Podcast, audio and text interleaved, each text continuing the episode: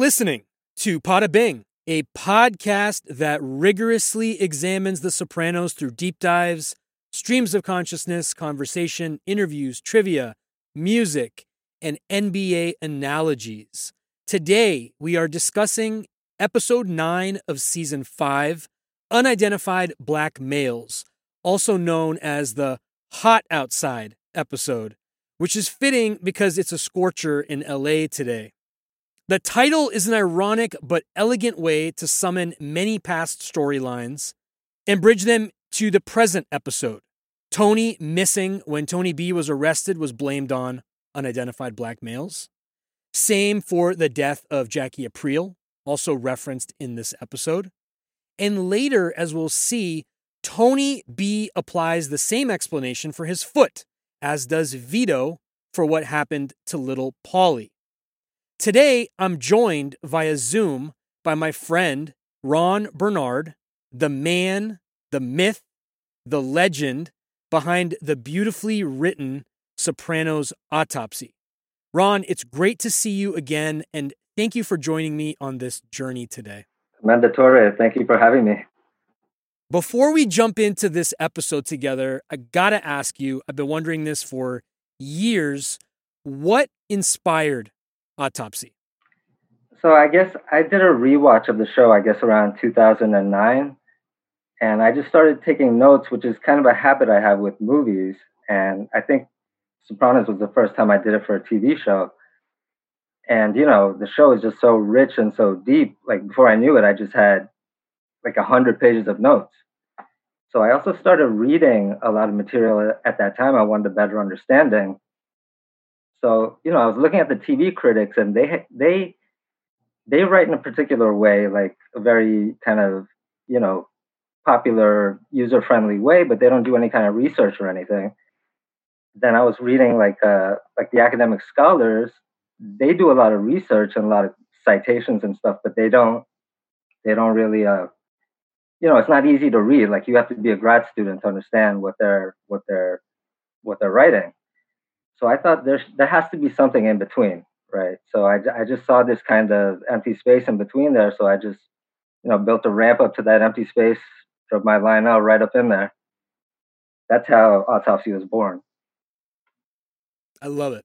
I mean, I've, I've told you this in person, but besides David Chase, you inspired Pada Bing. So thank you. Thank you. Okay. You know, I got to tell you, I, so you guys really inspired me. Like you forced me to like step up my game, and especially you. You know, I, I I've heard podcasts that are inspired and inspiring, but but you're in a class by yourself. Well, that means a lot, and uh, honestly, it's uh, it's largely because of the stuff that I read that you put out. So thank you again. Let's get on with it as uh, Tony Soprano would want us to, okay? Let's do this. HBO synopsis A rumor involving his cousin puts Tony's relationship with Johnny Sack back on thin ice. Meanwhile, Meadow helps get her boyfriend Finn a job. AJ ponders a maximum security summer at Casa Carmela Melfi links Tony's current guilt to a past job, and Carmela learns that good legal help is hard to find. This episode was written by Matthew Weiner and Terrence Winter. It was directed by Tim Van Patten and originally aired on May 2nd, 2004. We open another opening frame on Livia's house. Different angle, closer up, but Mother Mary is the central figure again to begin this episode, which always symbolizes to me. We're going to talk a lot about symbolism because I've got my boy Ron with me today. This always symbolizes peace before destruction. Nice. In the back, Tony and Tony B are watching TV outside. Long power cord, hot day, couple few Dos Equis, and some super nachos. Ron, what would your version of super nachos consist of? I'd have to go Miami style, just heap it up with a lot of Latin American meats. You know, some chorizo, some ropa vieja, some lomo saltado, or some chimichurri sauce, and uh, black beans, of course. Damn, sounds amazing. I don't know how kosher that would be in Soprano land, but I will definitely join you on those. Hey, come down to Miami. We taught the world how to eat. Tony B tells a story about a guy in the joint, crazy Rasta fuck. Used to make grilled cheeses on the radiator. Guy had a whole system. Rastafarianism is a religion, an Abrahamic one that came out of Jamaica in the 1930s. They refer to God as Jah and believe, among other things, that Jah took human form as Jesus Christ. Cannabis is their sacrament, hmm which is awesome. There is connectivity to this episode, Ron, in that Rastafarianism is Afrocentric and principally concerned with overcoming the oppression of blacks. Many know Rastafaris when they see one, visually, thanks in no small part to Bob Marley. As for cooking grilled cheeses on radiators, that is nowhere in the Rastafari handbook. Rather, I'd say the Rasta fuck Tony B spent time with, more likely than not, came out of the school of MacGyver over here.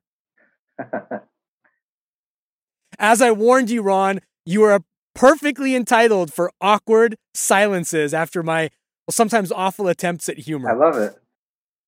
Tony notices TB's limp, calling him TB ever since Carmela called him TB last episode. TB says he got jumped by two black guys in Irvington, an unsafe place, to say the least. Started in part thanks to a crack epidemic in the 80s. The town's violent crime rate is six to eight times higher than other parts of New Jersey. Things have tapered off a little since 2010. Vera Farmiga grew up there. Really?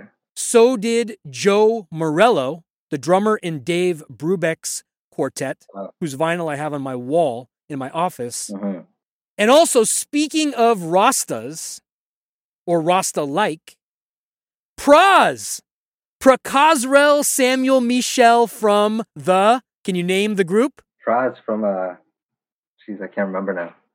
The Fugees. Fugees, yes. Okay.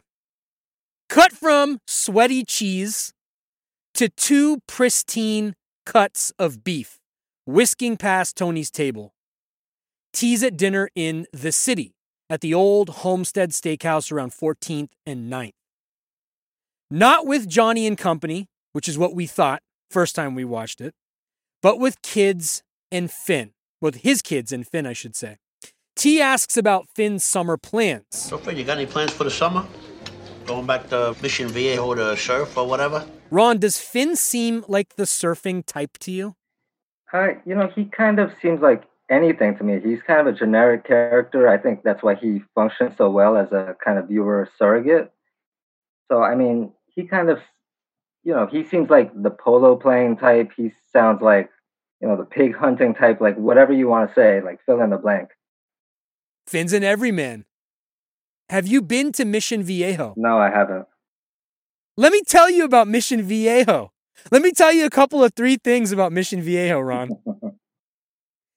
It's in Orange County, and it's one of the largest master planned communities ever built in America. Which is to say, it's no wonder Finn would do anything than go back there. and by anything, this episode means it. The prospect of getting raped and murdered looked like options for him rather than flying back home. Great. Mission Viejo is known mostly to California people as a place in between LA and San Diego. And I'd like to think it's a perfect landing spot for witness fucking protection. Predictably, Finn says he wants to stay in the city. AJ laments summer school. Finn says it can be a good time. It's what you make of it. Then he excuses himself. Also, kind of like Mission Viejo is what you make of it. I think was kind of the point that the writers were, going for. Right, exactly. Tony asks for the check. The waiter says the young man took care of it. Ron, culturally, this rule applies across the spectrum, right? You eat, I pay? Uh, I don't know. I mean, uh, to me, it was like a nice gesture, right? It kind of, to me, it seemed like it shows how upside down Soprano world is. Uh, like Tony just kind of bit this guy's head off, right, for doing this nice gesture. That wouldn't happen in the real world. Not, uh, not, it would. You wouldn't have an overreaction the way that Tony had. You might have had the dad or the patriarch figure say something during a private moment, but not public facing like that. Fair? I feel like Finn should have known. Yeah, so I think that's also like a, actually a, a big part of this thing. You know, this whole episode, we see how out of his depth Finn really is. Yes. And we also, I, I think, you know, you were saying this is the hot outside ap- episode for sure. I think it's also the masculinity episode. Like, there's a lot of moments here where we see people trying to be masculine, right? Tony, I think Tony kind of feels emasculated when this kid is paying for for dinner here, right? And this is a kind of theme that comes over and over throughout the episode. Wonderfully said. Some California bullshit, to say the least, Exactly. as far as Tony saw. Right. Finn just wanted to reciprocate, he says. And Tony's thinking, don't give me any of that reciprocity bullshit. He throws way more than the bill on the table and leaves. Again, talking about your masculinity theme right there, Yeah. dropping more than you need to, right? Should Finn have kept the money? Is something I've always kind of wondered. Taking money from a mob guy makes you sort of you're beholden to them, right? Yeah. It's whether you've agreed to that contract or not, you have become somewhat beholden to him. Was that dangerous in your mind? Yeah, I wondered the same thing. But you know, I guess at that age, it's hard not to take that kind of money. You know, and again, it, it kind of shows you just he's he's over he's you know out of his depth. Yeah. But to tack on to that, he does have a Columbia degree Yeah, and he made a comment about McJobs that, that are out there. And if nothing else, he could have donated that money to a McJob fund to remove the taint of taking money from Tony Soprano. But we'll never know. This is all just conjecture. AJ looks dissatisfied, AJ looks satisfied, I'm sorry, and then scoots off. That was a great scene for him, even though he didn't say a word. And then we get the great exterior shot the Homestead Steakhouse, king of beef, New York's oldest since 1868. Truth in Advertising, still going strong. I went on their website this morning, Ron, and they're taking orders for delivery. So it's good to see that they're still cranking. so you know, I I checked out their website also the other day, and uh, when I was doing a rewatch for this podcast, and I noticed that they're actually located in the meatpacking district. So when you look at the sort of gay theme, gay panic theme, I wonder if Chase actually purposefully chose a restaurant in the meatpacking district. You know, it's kind of a nasty little pun, but I think this episode is actually full of little sexual innuendos and puns, especially blowjob puns. Thousand percent. And I'm save that for when we get Yeah. there because in your write up, that was a beautiful sort of constellation of blowjob puns that you organized. And it was really interesting to see. And it's exactly what they're doing. And and like I pointed out in this picture behind me, the fact that the truck says creamer on it and the fact that the crane says creamer on it is not accidental. Abundant intentionality there. Abundant intentionality. Absolutely. Uh, Finn standing nervously outside. Tony assuages him. All is good for now, Ron. What do you think Tony makes of Finn? Is this the kind of guy that he's okay with his daughter being with? I think so. I mean, I think Tony might think he's kind of a Medigan. You know, his name ends in a vowel, but you know, he's he's he's essentially a white guy, right? And he does seem like a nice guy. And and I think Finn actually kind of earned some of Tony's respect by trying to pay. Tony actually has some kind words to him uh, Agreed. outside the restaurant there. Cut to two guys bonding curbside, to two gals bonding inside Nice. over some wine. Carm and Gabby. Carm's filling Gabby in on her reconciliation in motion with Tony. Note her vibe fluctuation takes on a very Tony flavor here. as does Meadows later. She's eager to see where this goes. Gabby, too. Tony pulls up. She thinks they'll have a chance to talk, but he waves and bails. Her face melts. Tony have an agenda, Ron, or was that benign? I thought it was. I don't think there's an agenda. I think Tony just takes Carmela for granted. He's taking that they're going to reconcile now after what happened at you know in Marco Polo in the last episode. He's taking it for granted that they're just going to get back together, you know. But I, the fact that he drives away, I think, changes the trajectory of this whole episode. Yeah, just putting that Escalade in reverse yeah. changed everything. Absolutely. Subtlety. At first, she holds her head high, proud almost, but then it drops. Not sure if Tony realized it, but he dropped her like Apollo dropped Balboa in one. Oh, poor Rocky. Inside, she checks in with AJ. Was your father in a rush now? Or something. Note the now. There's an immediacy there to that, just that one word that Tony's supposed to be around the house all of a sudden it's changed, right? All of season five so far has been Tony's out of the house. And now her use of the word now was almost, dare I say it, kind of desperate. Right. She was existing in a space where Tony was never supposed to be, her and AJ having dinner at the table by themselves. But now mm. it's like Tony's supposed to be around because of Hugh's birthday. It's interesting. Yeah, that's a good catch. AJ hands her an envelope full of cash and a kiss on the cheek from T. Carm plays it off to Gabby. She does to Gabby, Ron, what Tony does to his cronies. What he did just last episode, right? With Tony B when discussing Hugh's birthday jubilee. Got to say the word jubilee because of the Beretta. Oh, jubileo. Another bit of subtlety. Note how she puts the envelope of cash down like it's contaminated and then rubs her hands together. What's this? COVID 19 protocol now?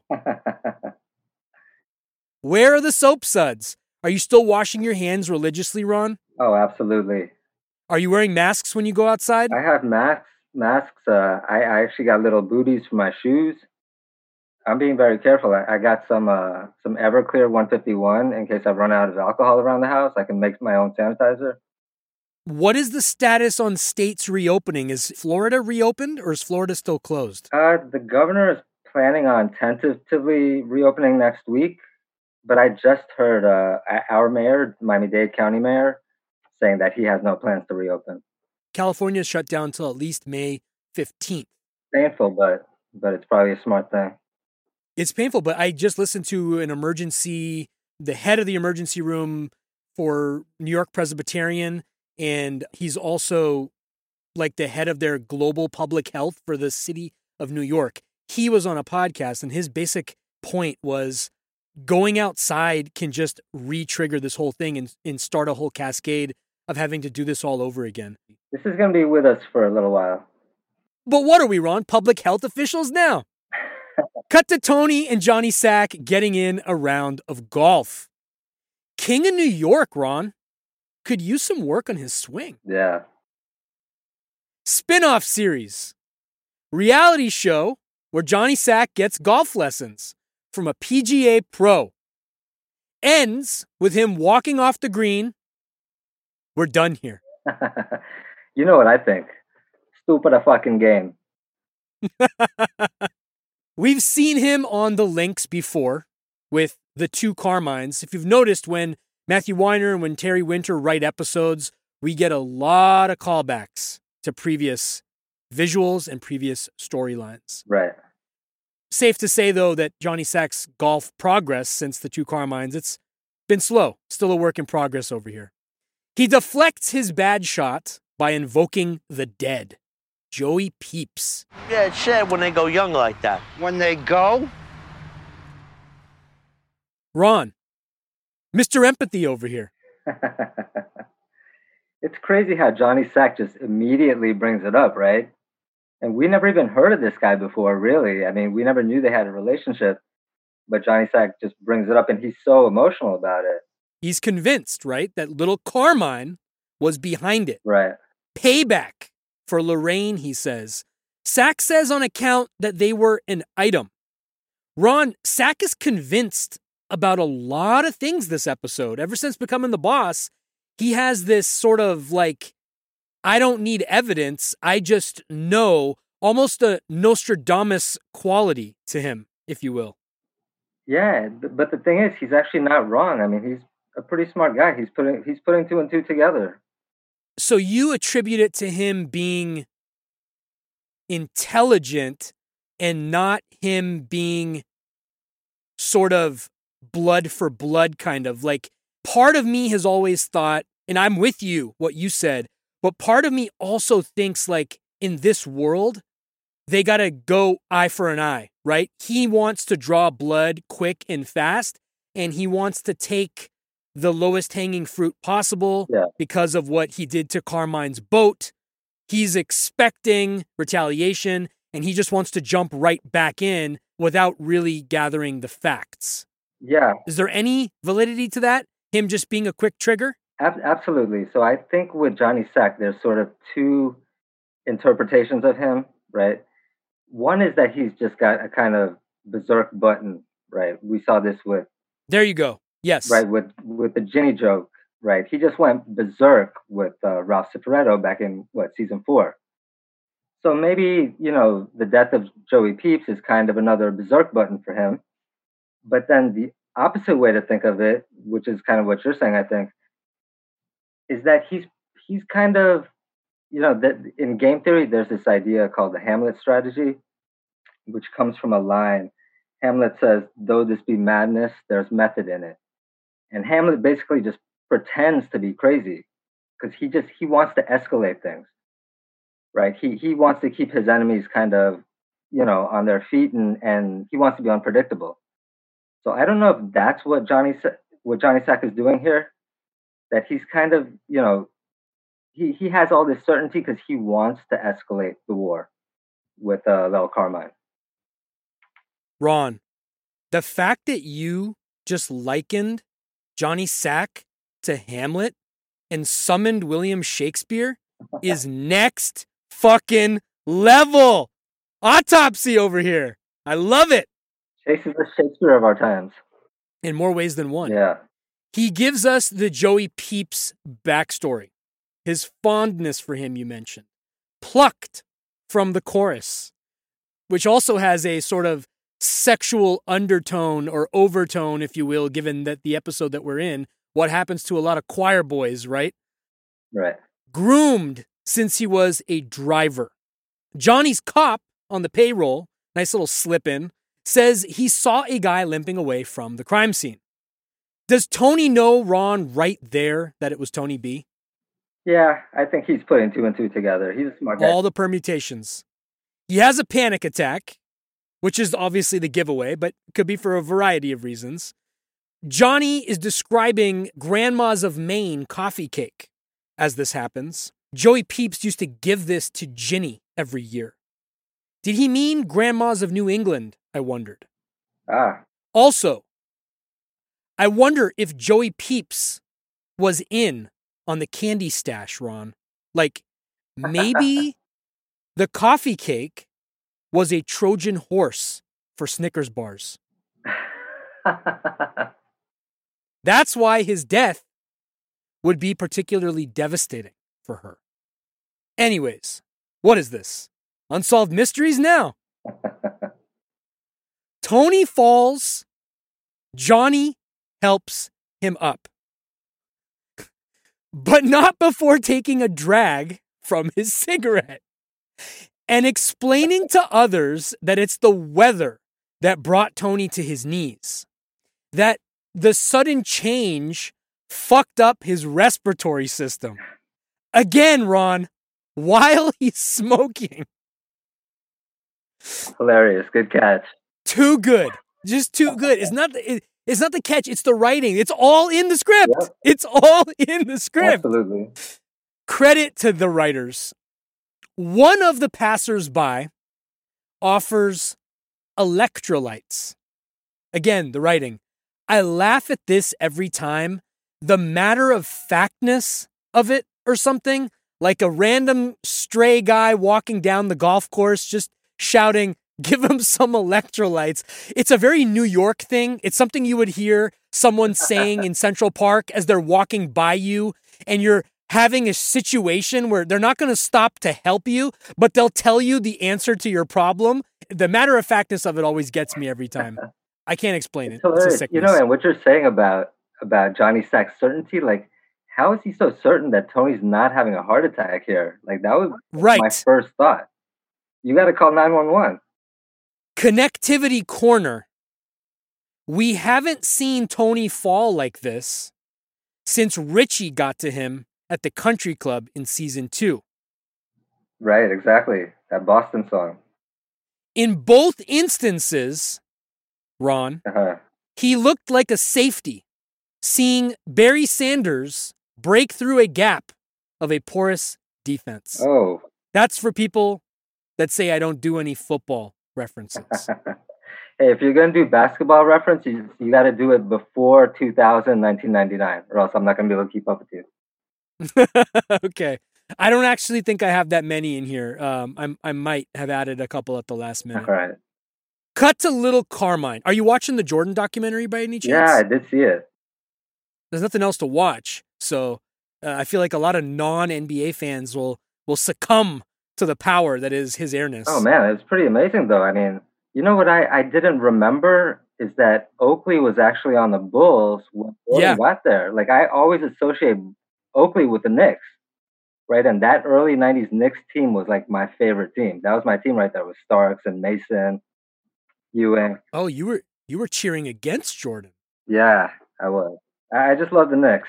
That Starks dunk on uh, Jordan is probably one of the top five dunks in NBA yeah, history. Absolutely, I love Starks. He's my favorite player.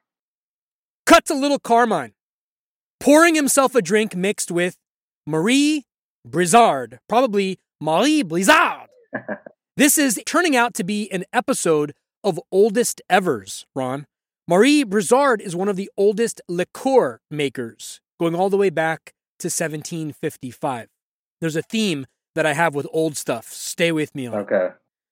The point I'm trying to illustrate, little Carmine says, Ron, do we illustrate points? Are we okay with that verb choice here? I'm okay with uh, Carmine saying it. He gets away with it. We're going to break this scene down together. I'm going to set it up a little bit, but in your write up, you have an amazing corollary to the, the time that this scene was written in and the context. And I want you to sort of rehash that, if you will, and maybe even put a little 2020 context on it if you can. Sure. The changes come from war, he continues. All right. There's a hint. Got a question for you about that in a second, too. And then Rusty echoes, It's a new day. To which I always think Tupac and Above the Rim over here.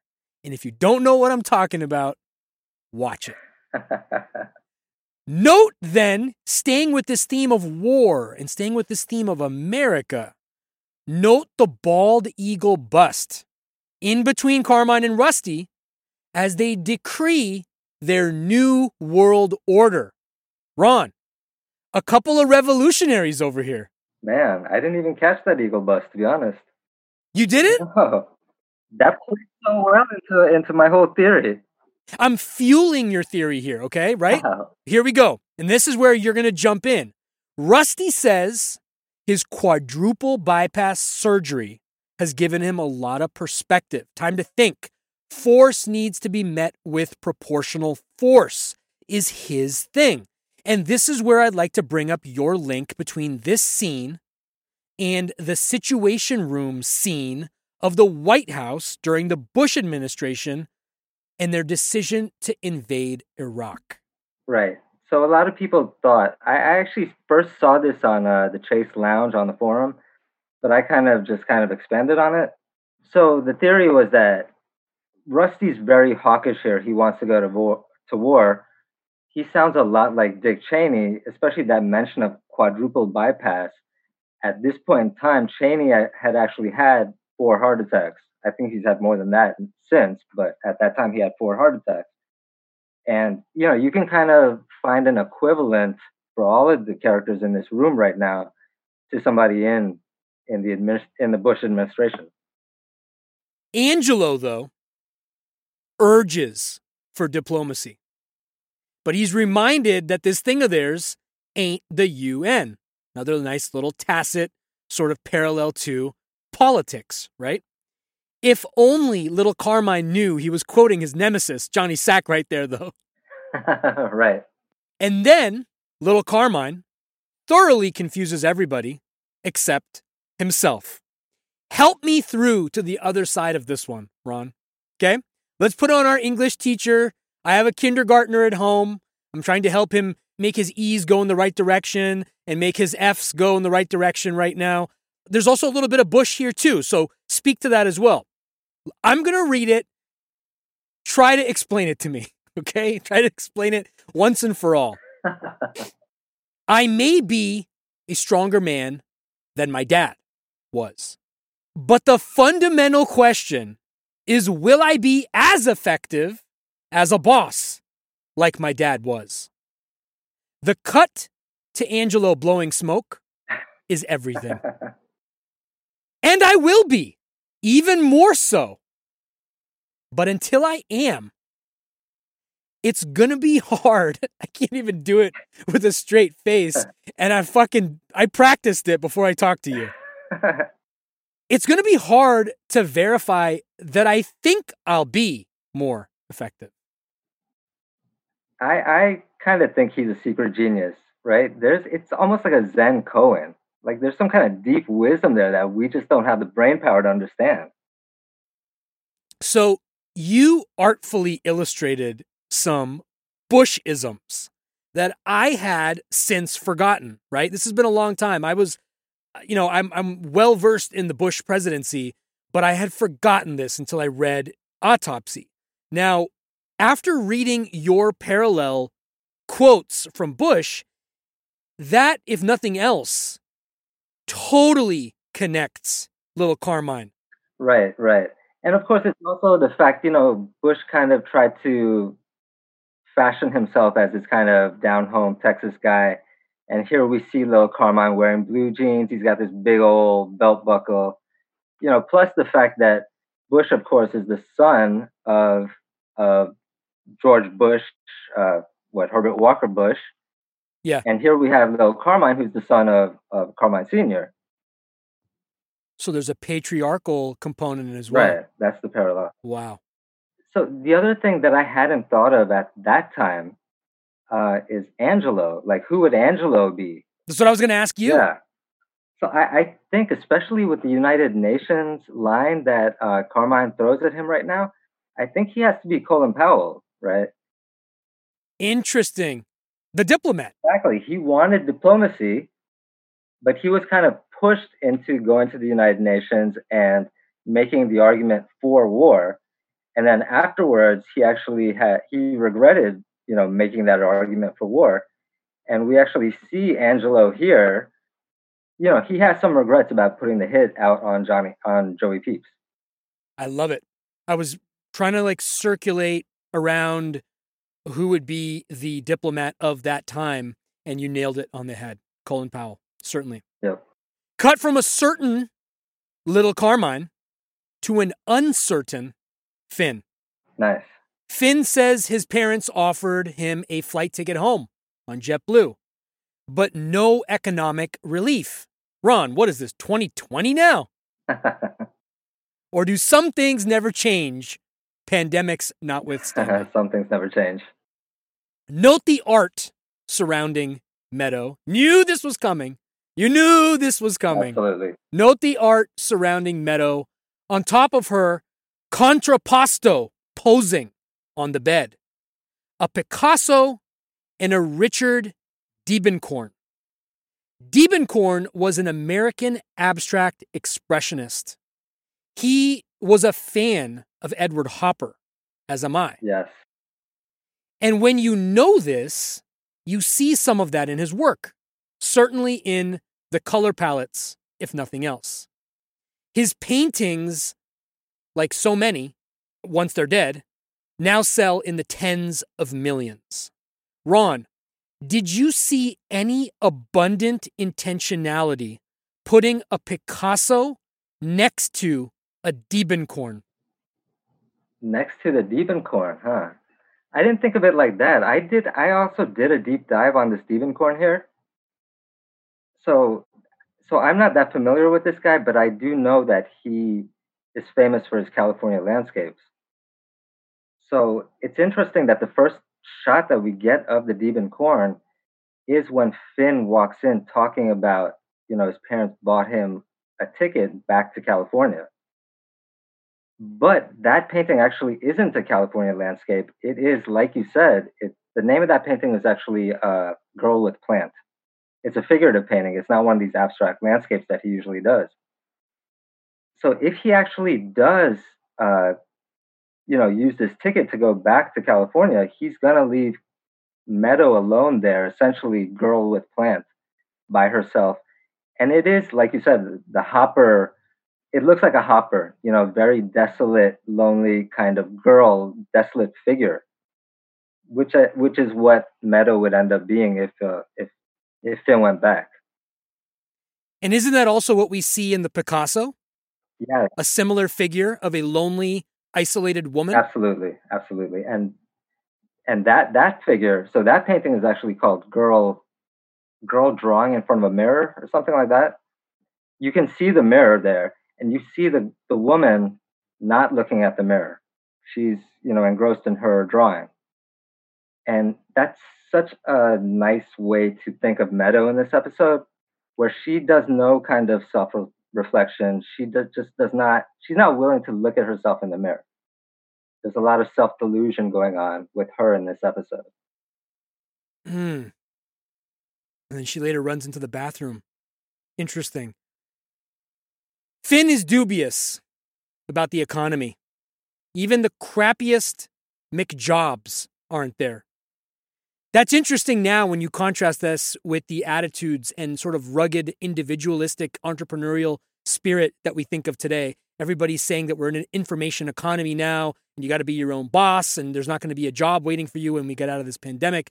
So it's a it's a great time capsule moment there for The Sopranos. Um, right. Besides, he says, I wouldn't want to take away a job a minority could have. How does this line land for you? It amazes me that it simultaneously is three things racist, entitled, and helpful at the same time, right? I mean, there's definitely some entitlement and superiority there, you know. But I, ultimately, I think he's just full of shit, right? It's just a lame excuse. He just doesn't want to work this kind of crappy McJob, and so he kind of tries to hide it behind this noble sentiment, right?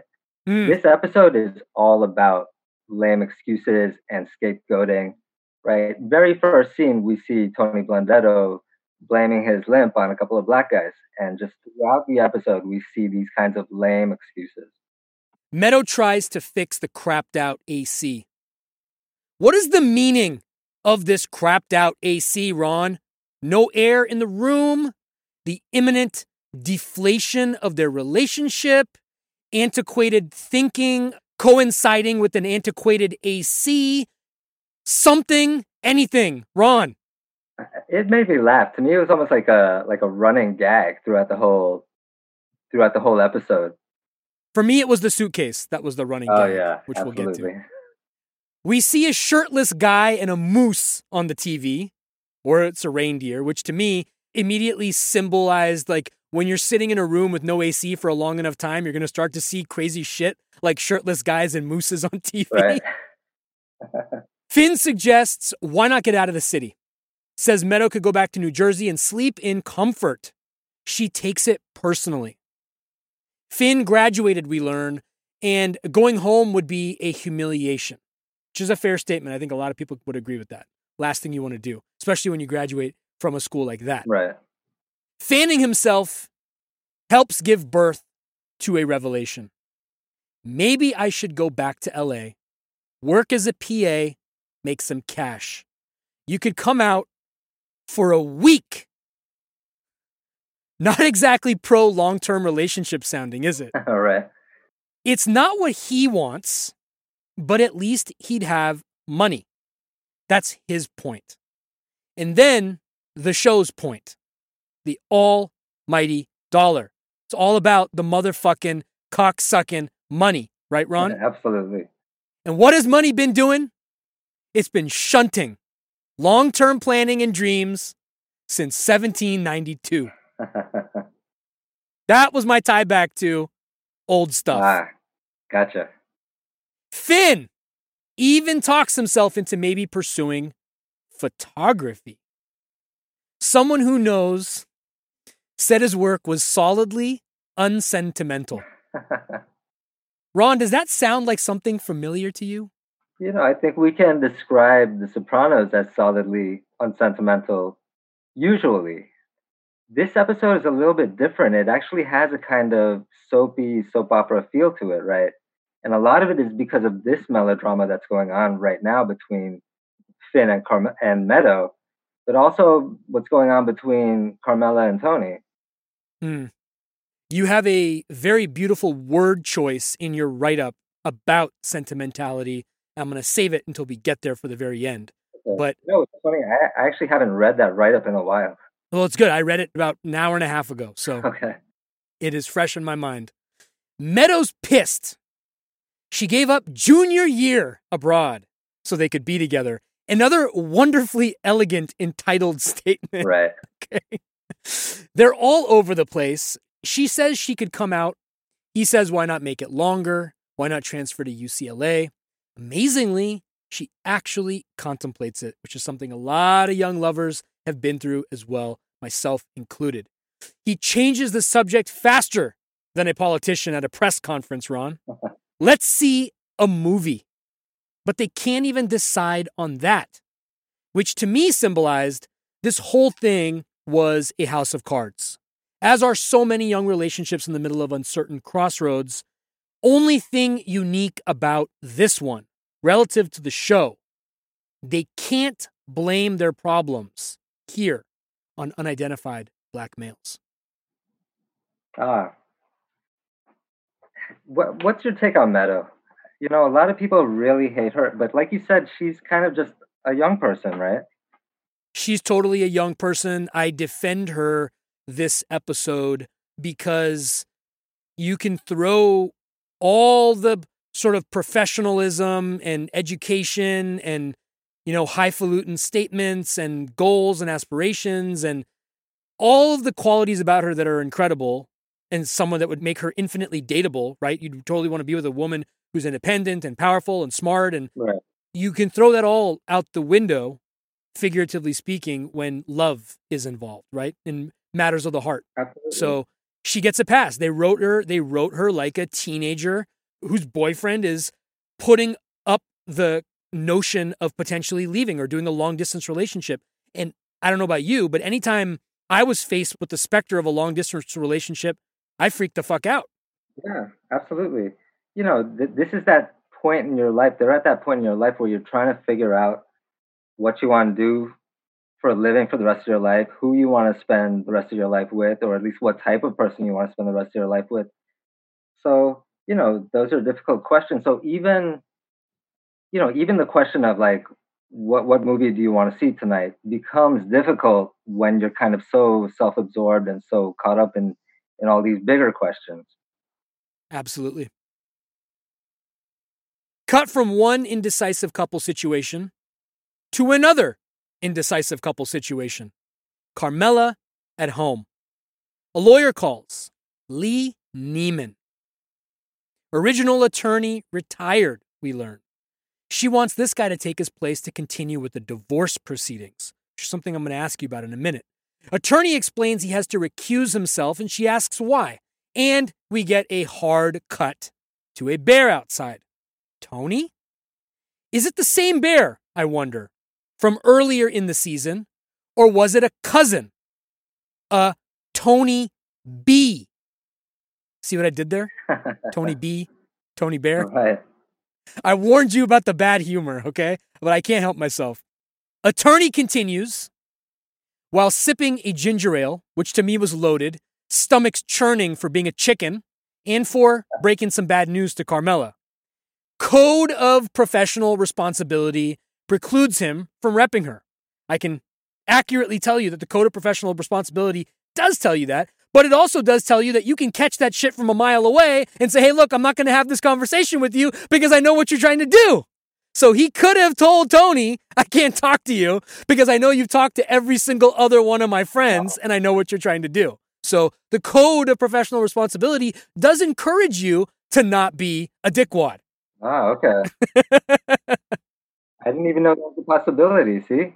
Yeah, look, this is this is where kind of like the writing could be informed, where Carmela's also wondering the same fucking thing. She can't understand.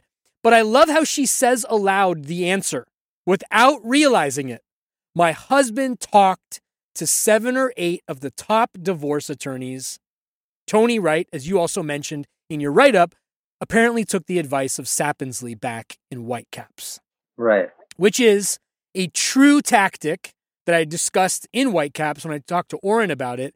That's David Chase got the idea. He was hanging out here in LA and someone said something to him about how, you know, just talk to every lawyer and then the other side is fucked. And that is, in a nutshell, the business of practicing law if you do it at a no holds barred level. And I love that they reminded us of it again in this episode, right?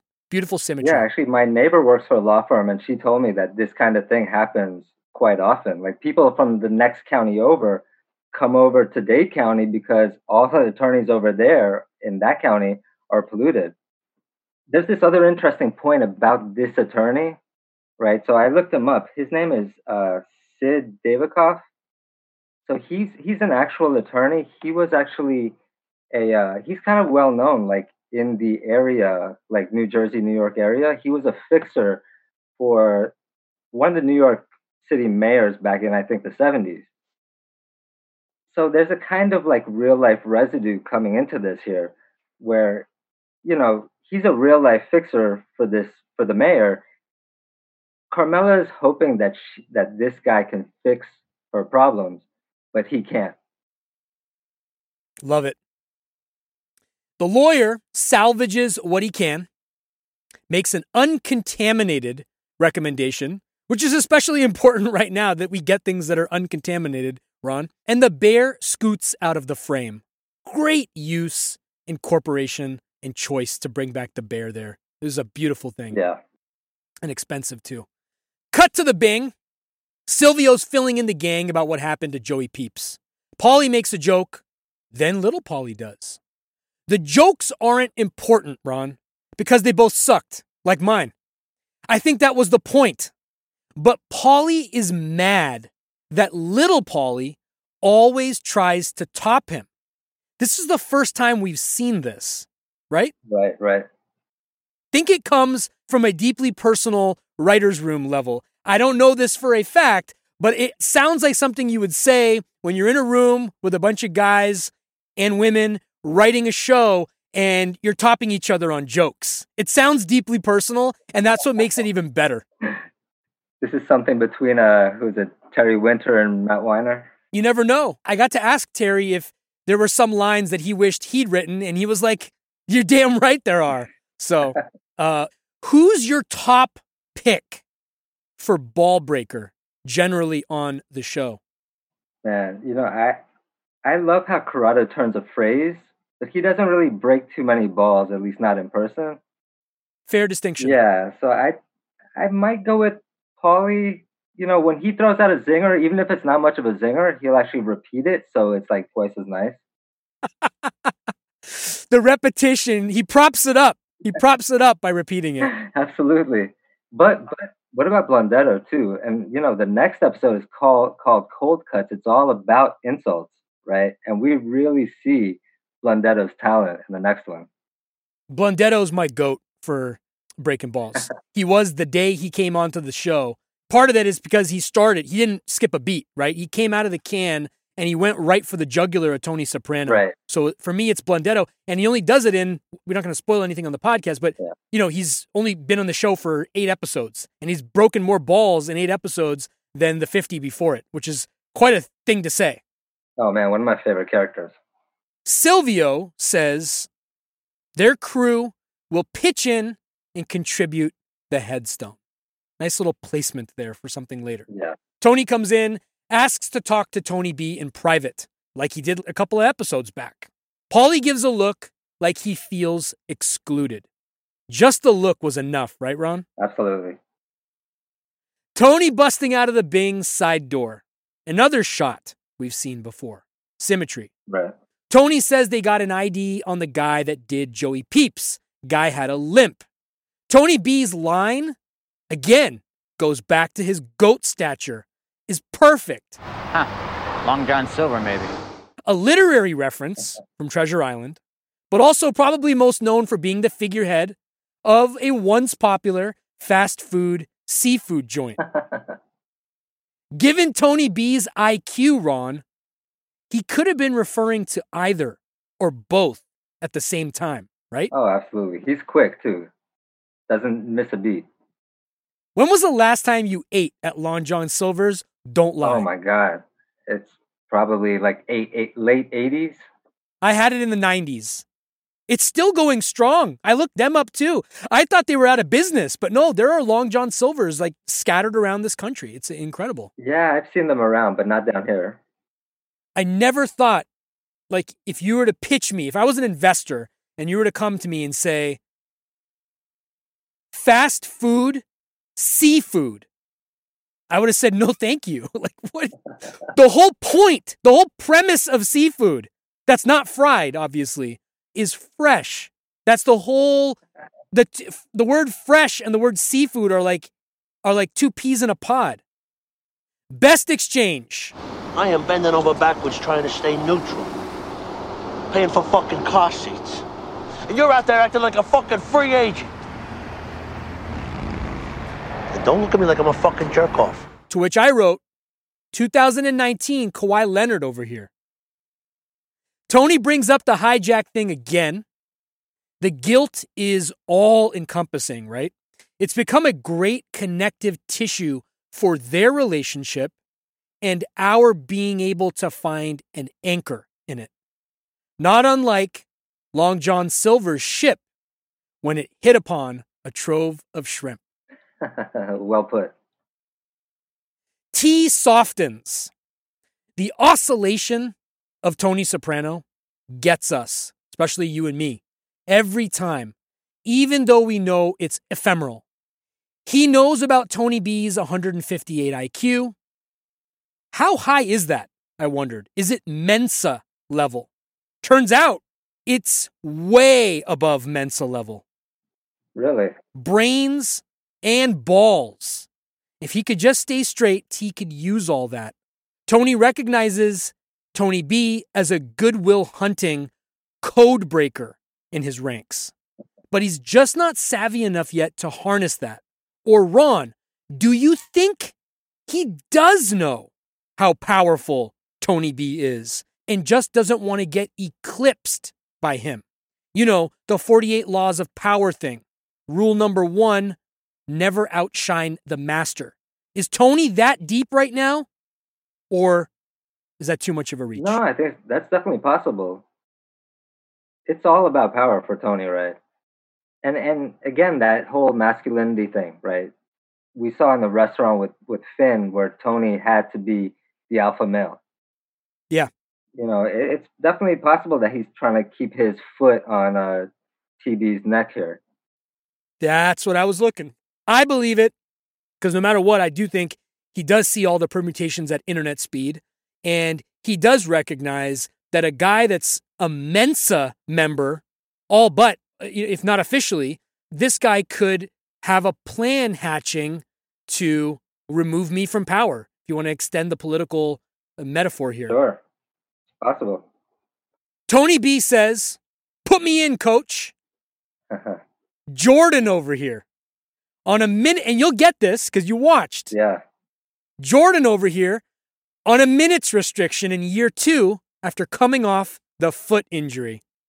That that was insane. There was 14 seconds left in that one game, and they would not put him in.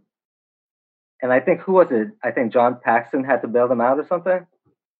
And that was a lucky shot. I mean, John Paxson didn't say it was lucky, but Right. the way he looked on camera when he described it, he's like, look, Ridiculous. it's safe to say that the guys running the Bulls that were making that decision with 14 seconds to go did not have a IQ of 158. but they did have money on their mind. They did have economics on their That's mind. what That's all sure. about.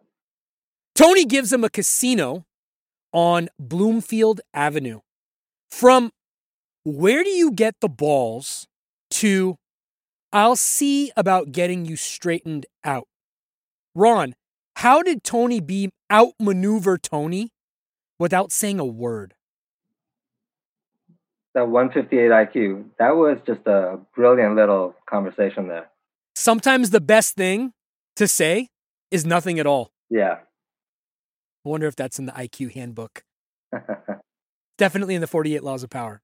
So, cut from Tony going through a mood oscillation, that's my word of the day, that defies the laws of physics, to him processing it in Melfi's office. Put a very good piece of manpower to work, he says, right? There's that chess sort of vibe coming back. He repeats himself, but she's over it, as she has become recently. Do you put a lot of stock into that number? Why, are you gonna tell me it's bullshit? if you read that on paper, Ron, it's flat on the page. But the way this is one of those examples of acting at work here, the way she delivers it is beautiful. And the space that she gives, or that the director gives around that phrase to let us sort of jump into the pool with her, so to speak, it is wonderful. Then we get Tony's shirt. Where's he going after this, Ron? Ralphie's Bowling Club? They are missing a guy. right. They are short one person. Uh, he's short with her, possibly because she was short with him. He's no Gabadots, after all. Gabadots. That's a new word, right? Translates to hardhead. That's a nice word. But that's what he's being. It is a new word, but he's being exactly what he's saying he's not, which is the funny part of it. Right. It's interesting how he keeps bringing up the, the IQ thing. Yeah, You know, because uh, to me, it's almost like it's part of his penance that he seems to be interested in performing here. Like he obviously feels guilty about what happened uh, to Tony B 17 years ago, as we'll find out at the end of the episode. And you know, kind and constantly talking about how smart he is, the 158 IQ and everything. It's a way of kind of building him up, like doing Hmm. penance. Making him look better as a better leader. just making him look uh you know i think tony just feels bad about what happened 17 years ago so he's kind of trying to just make up for it in whatever way he can Yeah, what kind of bad he feels though is something that we need to reconcile as we go through this. You know, yeah it's uh, absolutely it, it is very complicated. That's all we can really say at this point. yeah We get this great line. Tony's proud of putting manpower to work to your theme that you beautifully stated at the beginning. It can kind of help weave through this masculinity. He says, Carmela and I slept together. Matter of factly. And then Melfi gets round two of like some of the best dialogues of her tenure as Dr. Melfi, What was that like? which can mean so many different things right besides the obvious. And Tony took it as, well, she wants to know how I perform, but it meant it meant something completely different than that from my vantage point, and I think yours as well. what do you think uh melfi's a little bit starved for it No, I think she's trying to mock Tony right there. oh Like, you know, and he's he's thinking, oh, she wants to she wants to hear about pillow talk, right but I think she's kind of like she's kind of grossed out by him in a way, not overtly, but definitely in the delivery of that line. yeah i'm with you there Spare me is kind of where she's at. But Tony thinks the opposite, and he says the poor thing was starved for it. Great cut to Melfi's face, Yeah. of course, the obligatory cut to Melfi's face, Right. Which is the obligatory cut, basically the camera turning around and looking at us, the viewer, for a minute. That's what that is right there. He says, I'm the only man she's ever been with. If he only knew, right, Ron? Absolutely, Wegler. So you know, there was an interesting theory at the time when this uh, episode originally aired. I think I saw it on one of the forums, which was that in Camelot there was a flashback right to Livia having a change of life baby, and she lost that baby. So people were kind of predicting that where the season was going to go from here was that maybe Carmela's going to get pregnant by Wegler. Maybe she is pregnant right now, but because Tony slept with her in the last episode, Tony's going to think that the baby is his. It's a very kind of soapy soap opera kind of storyline, and it kind of speaks to like the soap opera quality of of this episode. 100%. And I remember reading that once upon a time, but again, without saying too much, like that doesn't necessarily pan out. Yeah, that's not really the Sopranos aesthetic, right? Right. Yes. It would be it would be beneath David Chase to do that. Yeah. Unless he did it in a murderous fashion, which and what I mean by that is to annihilate that trope and basically say, you come at me with that trope, this trope is officially dead Absolutely. in this medium. He finds some way to take this conventional storyline and make it unconventional. Then Tony takes a call in therapy. Melfi scoffs. Big faux pas taking calls in therapy in any professional setting. Point here is he disrespects two women who are very close to him in a single scene. Oscillations are happening everywhere. Yeah, it's a great point. You know, he actually it's a, it's again going back to like how he's taking things for granted, right? He he he took it for granted that he's going to get back with Carmela. Now he's taking for granted that he can just kind of take a call with Melfi. Like he thinks he can do whatever he wants and get whatever he wants, nevertheless, from Melfi, from Carmela. Cut to Carmela with another lawyer. The gal walks into a lawyer's office over here. Nice blinds, by the way. He is definitely not the person I want to spend the rest of my life with. Has she ever sounded more assured to you? I don't know. That's a bold statement. I don't know. Do you believe her? I don't believe her, but what a thing to say. Right. What a thing to say. And it kind of actually gives you a little ammunition if you're still wondering, like me at this point, like, wait a minute, didn't we just see Marco Polo? Didn't they just hook up? Why is she going so aggressively for this? This right here kind of doesn't settle your stomach, but it gives you a visual or verbal realization that, man, she actually is going through with this and she's making these profound blanket statements to complete strangers. Yeah, and it actually connects to you know the the previous scene where Tony was taking things for granted, right? He took Melfi for granted, and I think Carmela feels like she's being taken for granted here. I think that's why she's still continuing these uh to pursue the divorce. She's concerned about the unreported income, getting her cut of that. She talks about the carting business and connects it to cash. This never made sense to me, the nexus between the garbage business and cash. What am I missing? I don't think you're missing anything. I- think I think Carmela's full of shit again. You know, again this whole making excuses thing, right? There really is no connection. There's no reason why the carting business should be a cash business. But she's just trying to find some way to justify why they have so much cash to this to this attorney. Lawyer tells a story about hiring a forensic accountant to reconstruct finances. Says it can reveal Scrooge McDuck money. Okay? Hmm. That gets her eyeballs to start spinning in place. Cut from financial security, Ron, to the financially insecure. Finn, All right. snoozing to baseball on the couch. Cue the music. Hope you're not a baseball fan. Baseball. What is it good for? Absolutely that. Napping. Oh, Oof, my Malone. his day, we learn, consisted of dropping off an application at a movie theater. He could have done that in Mission Viejo, though. Right.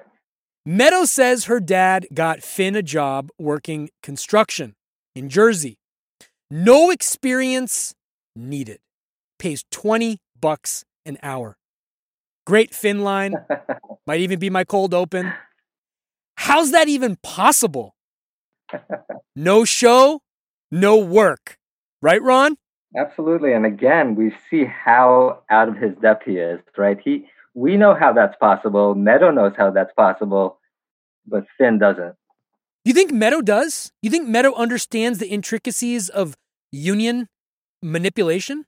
Maybe not the ins and outs, but you know, twenty bucks an hour at that time, I think was like four or five times uh, what you would get at a McJob. Ron, 20 bucks an hour today is still real money. It is. Today in 2020. It is. It is. People are fighting about the minimum wage being 15 bucks an hour. Yeah. Meadow knows that something's not kosher about this this job offer, right? But she defends it. And that's that's one of the things that I love about Meadow is you come at her, you come at her family, but she'll take you out. That's a great sort of uh, mountain, if you will, that David Chase created for Meadow early, and they kept her on that mountain through this series. Right. She is like the Saint Peter, if you will, of the Soprano family. If you want to cross through, you got to talk to me at the pearly gates, or in in this case, you know, the driveway up to the door. Cut to Finn working at a job site, the job site. That was fast, Ron. What about his process? I figured that's part of the whole Tony Soprano expediting process. Well, that was my bad joke, though. His process, right?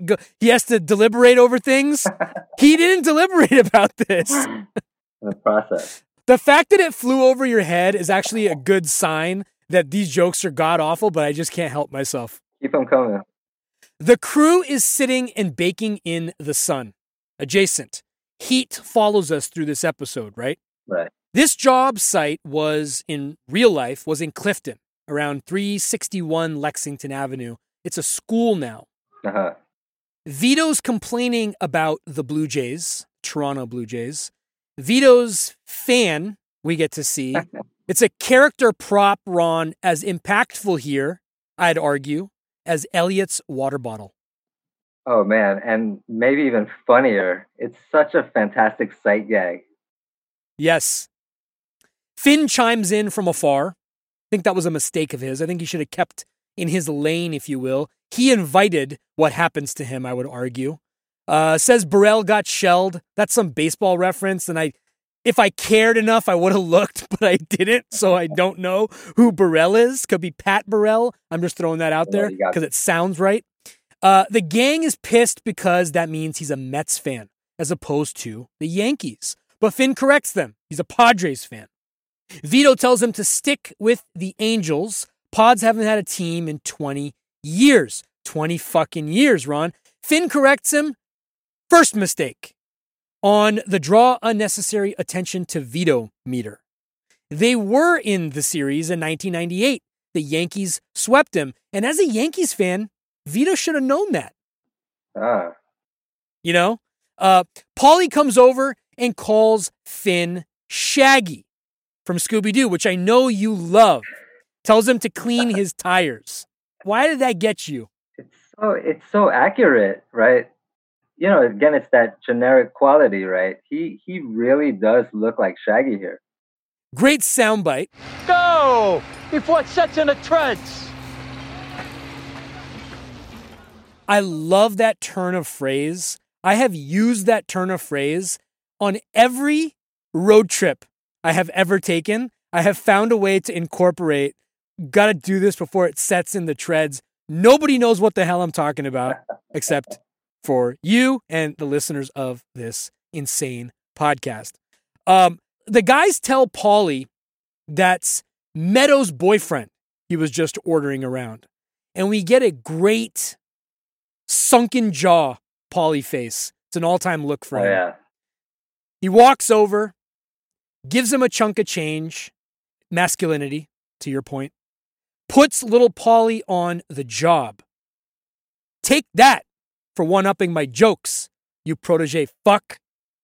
What I love about the dog shit on the car, dog shit's sort of becoming like a kind of like a shorthand in Soprano world for masculinity. Because we remember earlier this season, Tony actually scraped some dog shit off his shoe with a stick and handed it to Christopher to throw away.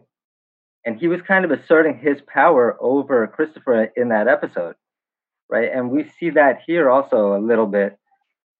You know, like you say, Paulie kind of asserting his power over little Paulie. Absolutely. Finn holds the money and kind of sighs. Is he regretting taking the job? Regretting getting involved with Meadow? Or regretting waiting on dental school? I don't know. I, I felt like it was kind of just like first day jitters. You know, you kind of always regret taking a job on your first day sometimes. Yeah. I don't know. What what did you think? Did you have more on that? I think this is an important thing to your write up at the end about Carmela Carmela going through divorce in the process of it contrasted or juxtaposed with Finn getting into the Soprano family. So one person's exiting the Soprano family, another person's entering it and there's nothing to take away from this particular scene right here in a, in a vacuum but knowing what we know going forward, it's sort of prescient. It's, there's an ominousness to it. Like, like it could be as simple as, "What the fuck am I doing? Working at a job site with a Columbia degree." Right. But if you really want to climb the stair step ladder, it could be like, "What am I getting myself into with a daughter of a mob boss?" Yeah. kind of thing. Yeah, I can see that. the beauty of the show is that we'll never know, but we can always talk about it till we have gray beards. Um, okay. Cut to Tony and Carmela at lunch. He greets her with a kiss. She's taken aback. She comes out with it. She's asking for divorce. Again, when I come back to this. Why? After what happened with Marco Polo, why the sudden change of heart? There has to be something more than just seeing Tony put the Escalade in reverse. She's up two minds here, right? I think there's a parallel between Carmela and Meadow, where Meadow really doesn't know how to go forward, what she wants, and Carmela is very much in the same kind of uh, state of mind. Hmm. But I think a lot of it also has to do with the Escalade backing out of the driveway. I think I think history could have changed, or at least this episode could have changed, if Tony had just simply come into the house right there. The camel's back, you're saying, was that fragile. Yeah, I think so. Artie, ever the site for comic relief. I hope you brought your appetite. Always comedy and drama, Ron, in the same breath of The Sopranos. Definitely. Tony goes Jerry Maguire on her. Invite me to a public space so you can ambush me. Love that. Yeah. Love that connectivity if it was there. Artie comes back. Go stand over there, he says. right. And, and I love the way that Artie actually walks away. Like, Yes. you know, he doesn't have a tail, but you see him walking away with the tail between his legs. Right. He's what Beautiful. he's one of the great physical actors on the show, like his little gestures and his facial expressions. He he just kills it in this episode, in this scene. The principal concern, surprise, surprise, is money. Tony brings up the bird feed again. Again, last time we heard that was Whitecaps. Wow. Great exchange. I'll play most of this. Carmela says, You want this to get ugly, Tony? Because these guys live for that. Always wondered, doesn't she know her audience right there? Tony's murderous crossover retort. Oh, you think I don't? Love that line. It's so powerful. oh, I want what I'm entitled to. You're entitled to shit. She's ready to order. And then to your point about Artie walking off like a dog, Tony walks off like a Rottweiler that just found his kill, and then he says she's ready to order.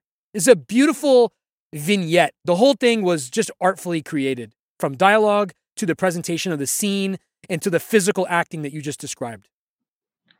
Yeah, and uh, you know, Tony's line here, you're entitled to shit. To me it was I don't know if it was a purposeful callback, but it reminded me of uh Paulie a couple episodes ago, like earlier in the season. Each says something like uh, you know, I just got out of the joint which which entitles me to earn, and Paulie responds, which entitles you to shit. And it's kind of a Feech. yeah. He he told Feech, you're entitled to shit. So it's kind of a parallel situation where, you know, you have Carmela and Feech believe that they're entitled to a piece of this, you know, this illegal, this like ill-gotten pie. Mm. And you have Tony and Paulie who are angry at them for believing that they're entitled, but at the same time, they themselves feel like they're entitled to this kind of ill this ill-gotten pie. 100%. Love the connection. Cut back to Finn. Schmoozing with the office girl, Felicia, on the job site. I liked your connection to fellatio. Okay? Subtle. Another blowjob pun. He's talking about Meadow. She zigs, I zag. Girl says Tony always flirts. Then cue Sisqó and Thong Song. Finn steals a peek. Then she goes Beyonce. Yes, I just connected Sisqó and Beyonce in the same sentence. Then she goes Beyonce and talks about the importance of putting a ring on it as opposed to just cohabiting space together. You can just up and leave, is her point, which is prescient for what we're about to see. Right, and I love when we cut to this scene. The first thing that that Finn is saying is "I zig" and "she zags," and it's such an interesting juxtaposition from the previous scene from Vesuvio, where we saw Tony and Carmela, you know, one of them zigging, the other one zagging, kind of going in opposite directions. Yes, absolutely. Vito begins the first of his many awkward insertions. No pun intended. Phineas, my boy. Ron, there are so many Phineas references out there. Do you know which one exactly he's referring to here? I have no idea. There's some cartoon, right? I don't know. But it happened after. The cartoon existed after the show Ah, did. that's true. Vito's not done. Next says Finn looks like Joe Perry, which is about as accurate as you can get. Oh man, love Joe Perry. I love me some Aerosmith, man. Yeah. Vito asks the girl if her can you play any uh, Aerosmith on the guitar? Yeah, I can do uh, some of the 70s stuff, Sweet Emotion, and uh, You know what? I'm not kidding. If you record a clip, I will make the clip the cold open to this episode. I got to see if I can. Get No my- pressure, no pressure. Well, I got to see if I can get my amp to work. I, I could maybe try it on my acoustic, but Whatever. If you can do it, no pressure. That will be fun. You have like five, seven days. I'm not gonna. I'm not gonna crank this out this weekend. I was gonna g- usually get episodes out on Sunday, uh but I'm like woefully behind on other stuff. So you have a few days if you want to, but no pressure. all right, I'll, I'll give it a try. Your choice, your pick on the Aerosmith tune. Okay. Vito asks the girl if her boss is inside. Ron, that's not a throwaway line. He's going inside for a reason, is my point. Ah, okay. Rendezvous, if you will, Right. which we'll get to. Finn flirts with the girl, asks if she's dating anybody. Nice little cute smile. And then we cut to, it's too easy, Meadow. Right. shopping with Carmela. Carmela puts her personal money problem on Meadow. Wondered what her agenda was there. Putting your problems on your kids. It's not something that usually happens. You know what I mean? Yeah, I wonder if she's just venting or maybe she's just trying to make Tony look bad. Making Tony look bad. There you go. Something that my mother did to my father. Always tried to make him look bad. So there you go. You know what? It was too personal for me to see it. That's why I needed you to articulate it. Thank you. Then she lies about Tony at Hugh's party. Says he went home with Artie. This was a Tony move, Ron. I mentioned this earlier, right? She's almost as effortless being Tony as Tony himself. Man, it's too bad that we don't have women bosses in this country because she she fit the bill. A woman boss? A woman boss? She tells Meadow she's going forward with the divorce. Horrible music is playing in the background. Wonder if that was the point. I actually looked up the music here. So the name of the track is called Get Fucked. which is such a, a brilliant, you know, when you consider that the last scene ended with Finn flirting with Felicia, and then you cut to this, you know, you're kind of seeing Meadow get fucked. Yes. And we're listening to Carmela talk about how she's getting fucked by Tony. He he stopped paying her credit card bills. Again, my point. Horrible music. That was the point. And the language is even more on point. Even the smallest detail, Ron, of a mom and daughter shopping at a Benetton, United Colors of Benetton, has musical intentionality. Abundant it's a thing of beauty. Intentionality, yep. Meadow isn't exactly sympathetic, but goes Nicholas Nassim Taleb on Carm and preaches the importance of options. Have you ever read any of his books, by the way? No, I'm not familiar. I've talked a lot about him. I highly recommend him. He wrote a book called The Black Swan. He wrote another book called Anti Fragile. And Anti Fragile is especially useful, accurate, prescient for what we're going through right now. So um, I've quoted him on the podcast at least three times. I would love to obviously talk to him. I don't think I'll ever get a chance to. But check out Anti Fragile and uh, let me know what you wow, think. Really? Yeah, definitely check it out. He talks about optionality, and optionality is what this episode is concerned with yeah. on a fundamental level. Carmela says, You have options. I have a lawyer, which is a great line. One of the great lines, and I think it really is important in the final scene. Yes. Yes. Nice connection. Cut to Phil Leotardo pulling up to the job site. Note the new wingman, Ron. It's Billy Leotardo, his brother.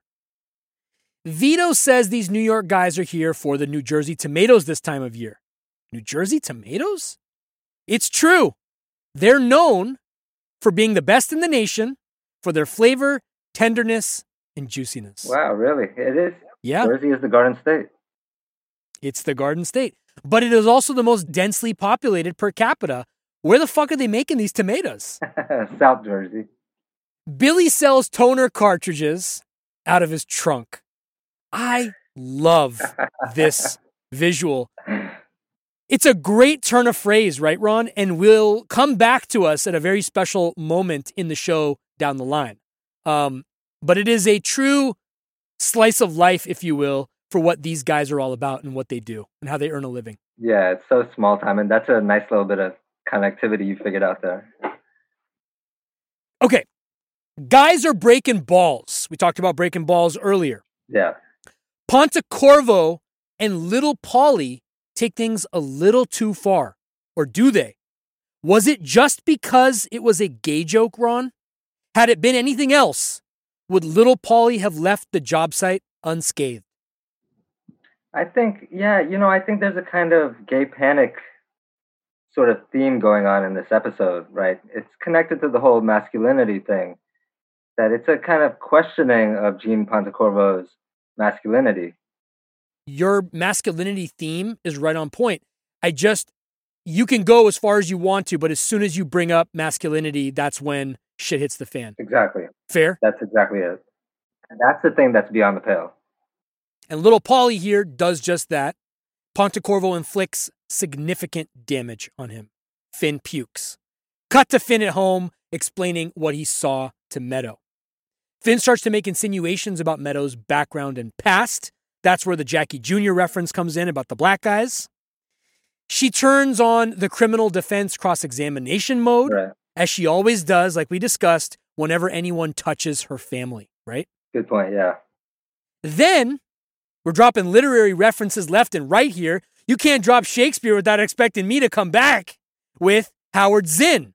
She drops Howard Zinn, People's History of the United States over here, which we tie back to the Goodwill Hunting reference moments ago. We are just dropping dimes all over the place, Sopranos Autopsy. Old modes of conflict resolution is her line. Ron, my point here Meadow is peak Columbia right now. she's peak Columbia, and she's also full of shit, right? This is another, another lame excuse, right? It it may be true that the development of the mafia was connected to you know poverty of Mezzogiorno or whatever, but right now she's just trying to find a justification for her family's lifestyle. Right? That's what this whole episode is about. It's people just trying to make excuses so that they don't have to confront the truth, and especially the truth about themselves. Two themes that are sticking out like sore thumbs that you've articulated masculinity and shit. And it's all connected and it's wonderful. Fade cut to a funeral. Joey Peeps's. This is the most action Joey Peeps has gotten the whole show. The headstone says Peeps.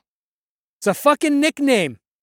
Sil says they're going to redo it. Christopher's got somewhere else to be, checking his watch, and it starts raining. John is livid about the headstone. Tony says he'll fix it. John could give a fuck about that. Says his cousin was spotted on the Upper West Side the same night Peeps was killed. Why is Johnny Sack so convinced it was Tony Blundetto? So I, I, don't know. You know, I think we were talking about this before. I don't know if he is so convinced. I don't know if it's he's just trying to bluff a little bit. What's the button you called? The uh, the trope is a berserk button. His berserk button. Yeah. Yes, this is more of that. I think. Yeah, it could be. It could be that. Yeah. By the way, uh-huh. he mentions the Upper West Side, uh-huh. but the actual location of the shooting, we talked about it last episode, was on the Upper East Side. So that doesn't mean anything. I'm just, for the purpose of being a completist, I'm putting that out there. You know, eh, the, the other thing about Johnny Sack here, he might be just looking to uh, to escalate this war in New York because he knows he's got a better team, right? He's got Phil Leotardo. Yeah. Right. Whereas Little Carmine has got mayor of Munchkinland, Rusty Millio, and Angelo Garepe, who's really kind of more leaning towards diplomacy right now. Right. If this actually goes nuclear, Johnny Sack is in a better position. Beautiful point. He's trying to instigate. Yeah. And the other thing about this scene that I love, like if we if we're talking about bullshit, lame excuses, yeah. Silvio says uh, Jason's dyslexic, and that's yeah. why. what does that got to do with anything? Exactly. Maybe the funniest lame excuse of the episode. Tony and John go talk in the car and reluctantly have drinks. They're not day drinkers. All the, which I think a lot of people are right I now, so it's kind of right funny. Now. Yeah, I was just gonna say like if I didn't have to drive home, I would be day drinking right now too. luckily, I am at home. All the guys stand out in the rain and wait. Don't they have someplace else to be? Wasn't that awkward to you? You're talking about masculinity, right, Ron? These guys are all standing idly by in the rain, looking like jerk offs, oh, Joe jerk offs, while Tony and uh, and Johnny Sacker, but while men are talking, to quote Lorraine Calluzzo, rest in peace. And and this funny little conversation between Sil and Phil. Yeah. You know, very much a regularness of life right there. Tony insists Tony B was with him the night Peeps died. Thought this was a little unnecessary. Just over complicating what could have probably passed with less information. The more information you put yeah. into a lie, you know what I mean? The more it can blow up in your face, so to speak, like a can of worms. Definitely. Uh, says they were looking for his daughter. They mentions Monticello, upstate. And then Johnny Sack says, like, if I find out you're lying to me, I think Tony gave him enough ammunition to find out he was lying to him. That's kind of my point. Right, exactly. Wasn't very Tony Soprano. So, you know, Emily VanDerWerff, the TV critic, has a kind of interesting take on this. Used to be Todd VanDerWerff, right? And he became a she? Exactly. So the fact that Tony uses so again, this is another sort of lame excuse, right? Tony's making this lame ex- excuse, this lame alibi for for Tony Blundetto. But the reason why, according to to VanDerWerff, that he brings up uh, the missing daughter is again this sort of guilt, right? Tony's feeling guilt that Tony Blundetto's daughter got went missing while he was in prison. So it's very close to the surface of his thoughts. So when he has to come up with an alibi, all of a sudden that's what he comes up with. Both of them lock eyes on Tony B before we cut back to Finn toiling away. Men at work over here. Cue the music. the guys ask Finn his opinion. If they fought today, who you got? Ali or Tyson? Finn's worried about his boss Ramos and potentially worried about saying the wrong thing and getting Pontecorvoed. Um, who you got, Ron? Ali or Tyson? Ali or Tyson? So figuring that uh, Tyson doesn't bite Ali's ear off. Right. If it goes the distance, you got to go with Ali. But if if Iron Mike is able to line him up for a power punch, I think it's good night, Muhammad Ali. So early rounds favor Tyson. The longer the fight goes, you're putting your money on Ali. I think so. What do you think? I'll take that bet too. Yeah, for sure. Uh, there's a nice interview with the two of them when Iron Mike was in his prime, and um, they were both asked the question, and both of them gave diplomatic Angelo Garepe answers. Oh, yeah. Ali was like, "Oh, you know, if if he got one of his punches on me, I'd be laid flat." And and Tyson said, "You know, I'm." He was young. Tyson was super young. He's like, "Look, I'm confident in myself, and I'm, you know, I know my potential, but this is the greatest." And so it was a very it was a very nice exchange between the two of them. But um, I think what you said is what I would go with if I was a betting man. Wow, it's hard to imagine uh, Tyson that young and and that humble. Yeah. You know, the thing about Tyson that's interesting is his physical manifestations of his violence and sort of the, the ear biting that you described is one side of Tyson, but Right. the other side of Tyson are his verbal communications and interviews and even his some of his writings. He's a thoughtful, introspective, Yeah. uh, he's a sad clown, dare I say it. yeah, the Joe Rogan interview is one of the more interesting ones. Yeah, for sure. No, and uh, he has his own podcast too. I don't know if you've listened to it, but he had uh, he had Sugar Ray on, and the first fifteen minutes of it are basically it's not listenable to most people. But if you have any interest in Mike Tyson, it'll actually give you a lot of context in what, to what I just said. He's weeping to to Sugar Ray, kind of explaining his importance in his life, and they were talking about Cus D'Amato, and Uh-huh. and it's it's this he's a paradox, man, and that's what's so fascinating about him. Absolutely. Um, sweet science, as Mike Tyson is. yep. Vito assures him, Finn, that is, Uh-huh. that Ramos is under his spell. I mean, I mean, that he's got Ramos under control. Ron. Finn acquiesces and chills with the gang. And I got to do this. Joe Cool and the gang over here. Madonna mia. Joe from the Joe Perry. You see that? I, I know you saw that. Got it. Yeah, okay. Cut to a now familiar sight, certainly building to something. A pissed Chris complaining about Tony and smashing things around in his apartment. I can multitask, Adrian. I'm not a fucking retard. It's always some shit with him. Side deals, secret promises. He's always got an agenda.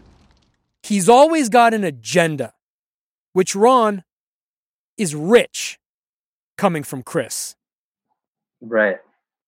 wanting to be out in the pilot, sell screenplays, and always sort of having one foot out the door, seeking greener pastures, and like any employee who's an underling, complaining about his superior every which way, every chance he gets. Yeah, this this little scene, I think this is Christopher's only scene, and to me it's fascinating, right? Because he's obviously angry about Tony Blundetto, you know, kind of replacing him as number one cousin. So, like you said, you know, Christopher Christopher is always interested in the screenplays, and you know, he, he wants an audience. And Mmm. so now, you know, ever since he ostensibly chose the mob instead of his Hollywood dreams, Tony has Tony Soprano has been the eyes on him. That's been his audience. and now Blundetto comes along and kind of pushes him out of the limelight. So I, I think that's what's kind of going on. It's it's not simply just that he's you know being bumped down a little bit on the hierarchy. I think it's kind of that psych that psychology of Christopher there. Hmm. Where's my audience now? Right. Did you think that uh, Christopher was maybe jonesing here in this in this little scene here? Oh, he's been when he was looking at his watch. He's been jonesing ever since he got out of rehab. Rehab didn't do shit for him. Yeah. and also like the the sort of we look at Christopher when he does the intervention and he calls everybody else on their shit and I kind of like empowered him when we talked about it on the podcast like that was a great Chris moment but now when you come full circle you realize that he's just as much of a hypocrite as they are and he does Oh, as ridiculous and as ludicrous things he cheats on Adriana he does all the things that all these other people are doing his hypocrisy sort of the overarching point here comes full circle, especially when he's talking about side deals and secret promises and this agenda. He has the biggest agenda, one of the biggest Right. agenda, that he's not able to act on it and that he doesn't have an audience for it, to your beautiful choice of the word, is besides the point. Right. Cut from one crybaby, Ron, to another. Sanseverino's daughter. Kindly remember about interrupting to ask for things while I'm on the telephone, which is super relatable, especially now for anyone around kids during this pandemic reality. And I just got a witness of it on your end. Someone just walked in while you were on the telephone, proverbially speaking. Yeah, kids, It's classic. kids will be kids. Adriana called, it was about nothing. And that's interesting because it leaves you with that sort of like, where's that going or what's going to happen next? Is something going to happen? It's a very easy red herring. Right. Yeah. I. You know, it's so interesting. Like the scene is only a couple of seconds long, right? We only see Adriana for a couple of seconds, but that's really enough to to just remind us that that the FBI have this Trojan horse within the gates of the mafia, right? Yes. And that's you know not to give away any spoilers, but of course that's going to be developed as the season progresses. You know, and there's you know, and there's so many multiple references to the FBI's Trojan horse in those couple of seconds. You have the the painting of the eye on the wall, which kind of seems to signify how the FBI have their eyes on on the mob. And also, there's also a little desk lamp in the foreground, which kind of harkens back to season three, the the bugged uh, FBI desk lamp. nice catch. Cut to Finn at the beach. Karate Kid over here, Ron. Tropes on tropes on tropes this episode. The background music is reminiscent of something we've heard before. Did you happen to find it? Are you thinking about the the uh, song that Furio that uh Furio and Carmela danced to? It's not that song. It's something else, though. It comes from someplace else, right? It's not the first time we've heard that. Oh, Finn's cohorts are talking about film school.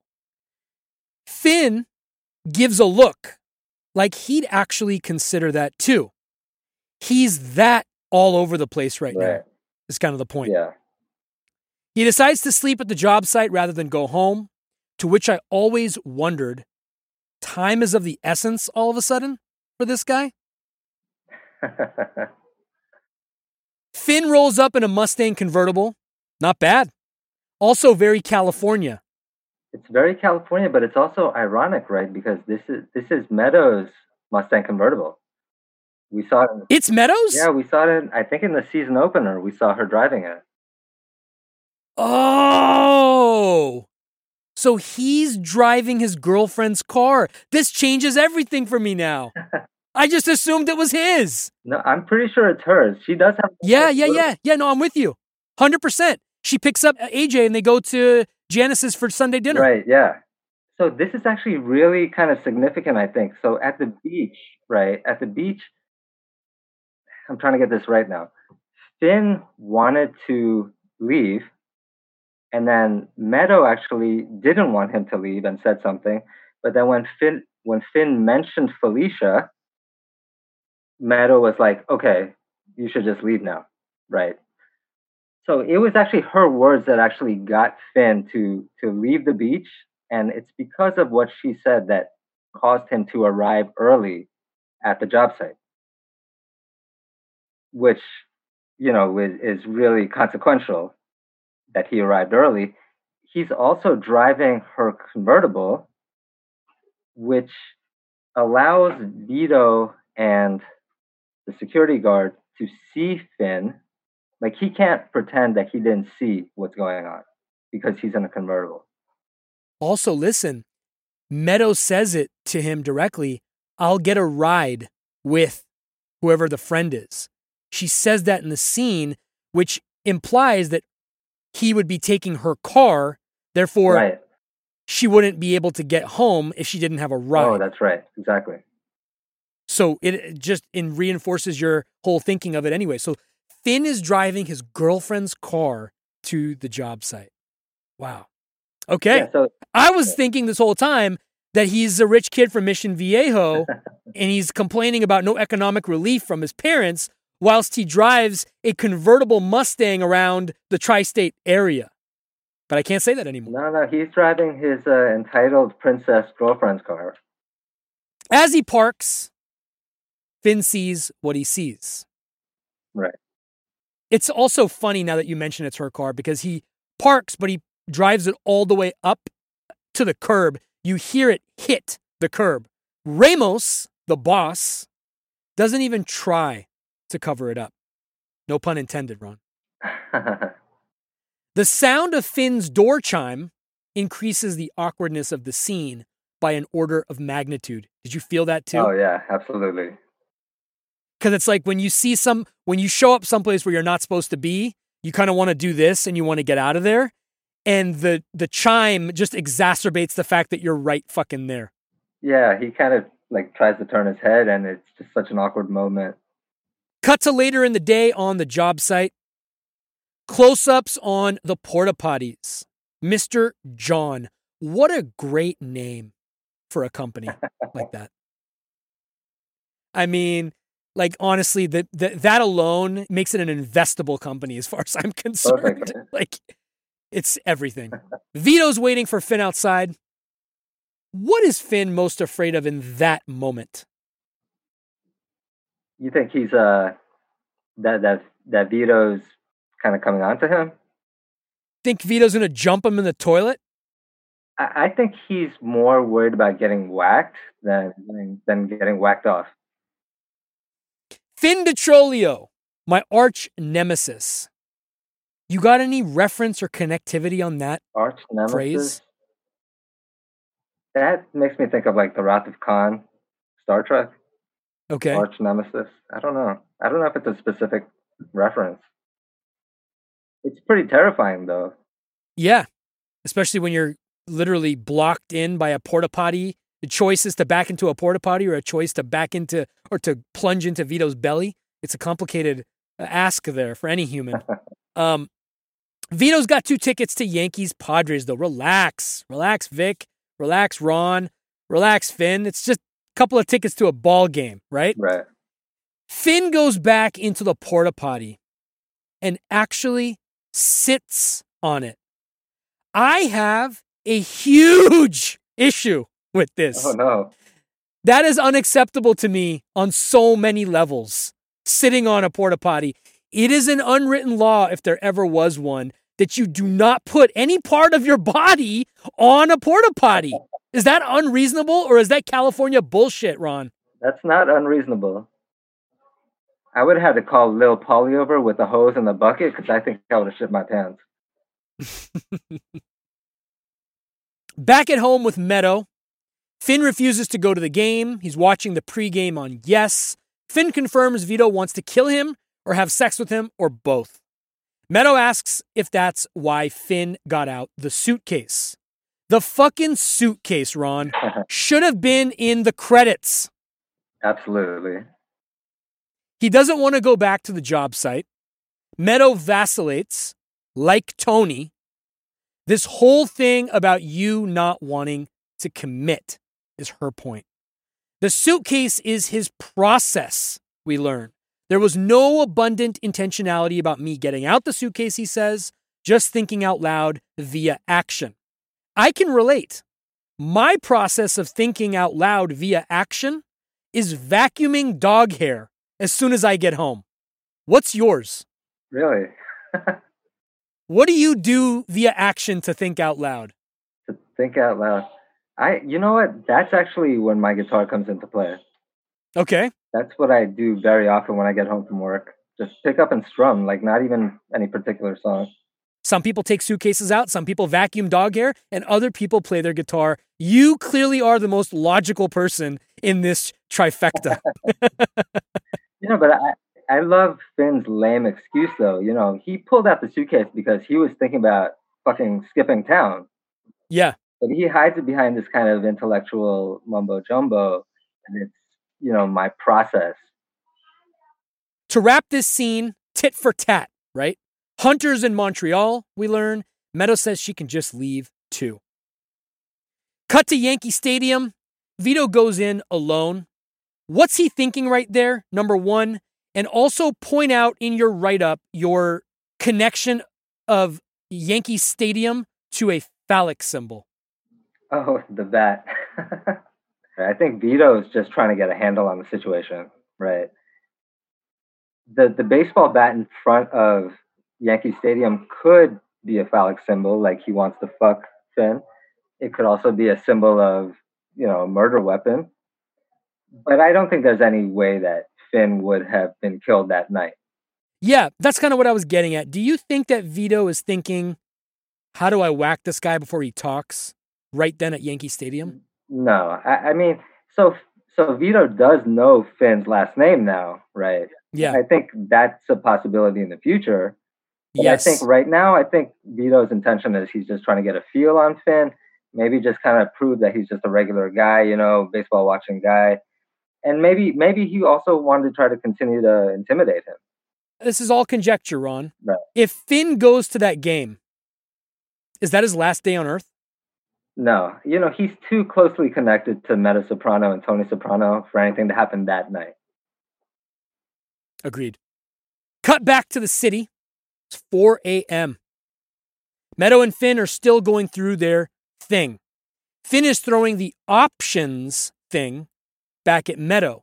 Contrast how she handles hearing about her own options versus when she told her mother to explore marital options with Tony. Nice connectivity there with how all these people can behave like Tony Soprano. Right, interesting. Finn falls asleep, but she can't get over the suitcase. She runs into the bathroom and cries, which takes on more meaning for me now that you mentioned the mirror and the Picasso painting. Is she looking at herself in the mirror then? Finn thinks hard. Maybe we should get married? I can't think. It's too late, he says. It's just something I feel very strongly. Almost sounds kind of like Little Carmine. Rank this proposal, Ron, on an all time list. All time list. Not convincing. No, it's not. My favorite proposal is Christopher's. Right. Do you remember that one?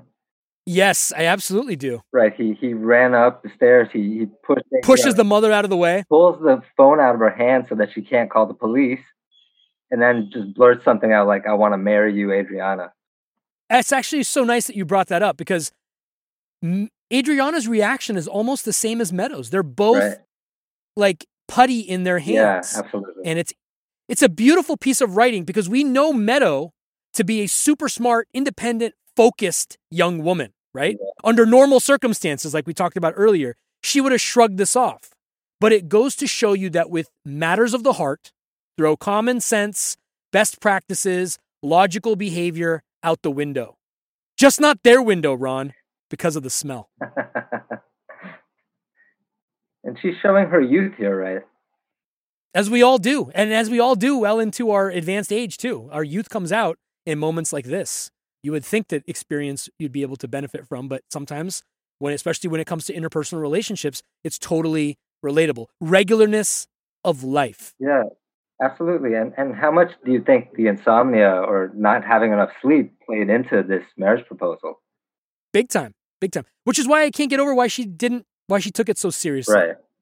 Cut to Carm walking out of a grocery store. Interestingly, this was filmed in Atlantic Beach, New York, not New Jersey. Oh, This was obviously either production logistics, Ron? Or Carmela scouting beachfront property, hoping her forensic accountants would scrape up enough for a down payment? Wow, that's interesting. Well, we learn it's definitely the former because a lawyer calls. He hit a snag, which is a great dickish choice of word. all the accountants, think of all the words you could use right there. They chose snag. Yeah. It's so deliberate. right. All the accountants backed off when they heard T was the defendant. Lawyer says he has a full caseload and that he should have mentioned click. I always wondered what else he should have mentioned to her. Any thoughts?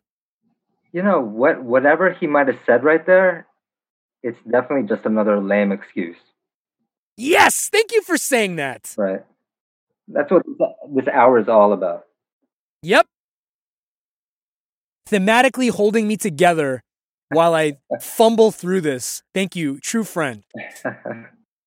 Carmela's groceries, here's a reach. Carmela's groceries consisted of milk and foil. Tony foiled her plan and then enjoyed some milk and cookies afterward.